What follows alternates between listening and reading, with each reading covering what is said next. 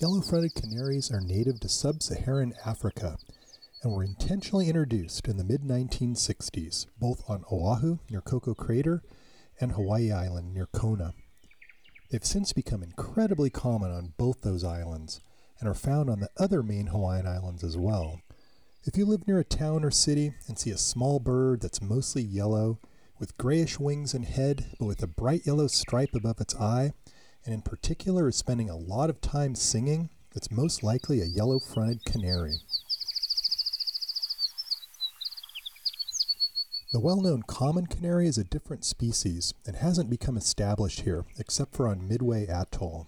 Yellow fronted canaries mainly feed on grass seeds, flower buds, and small insects. They often forage in mixed species flocks with other small introduced seed eating birds, such as the saffron finch. Yellow fronted canaries are also one of the many non native bird species that inhabit the lowlands that are resistant to mosquito transmitted diseases like avian malaria that are preventing our native bird species from living in these areas.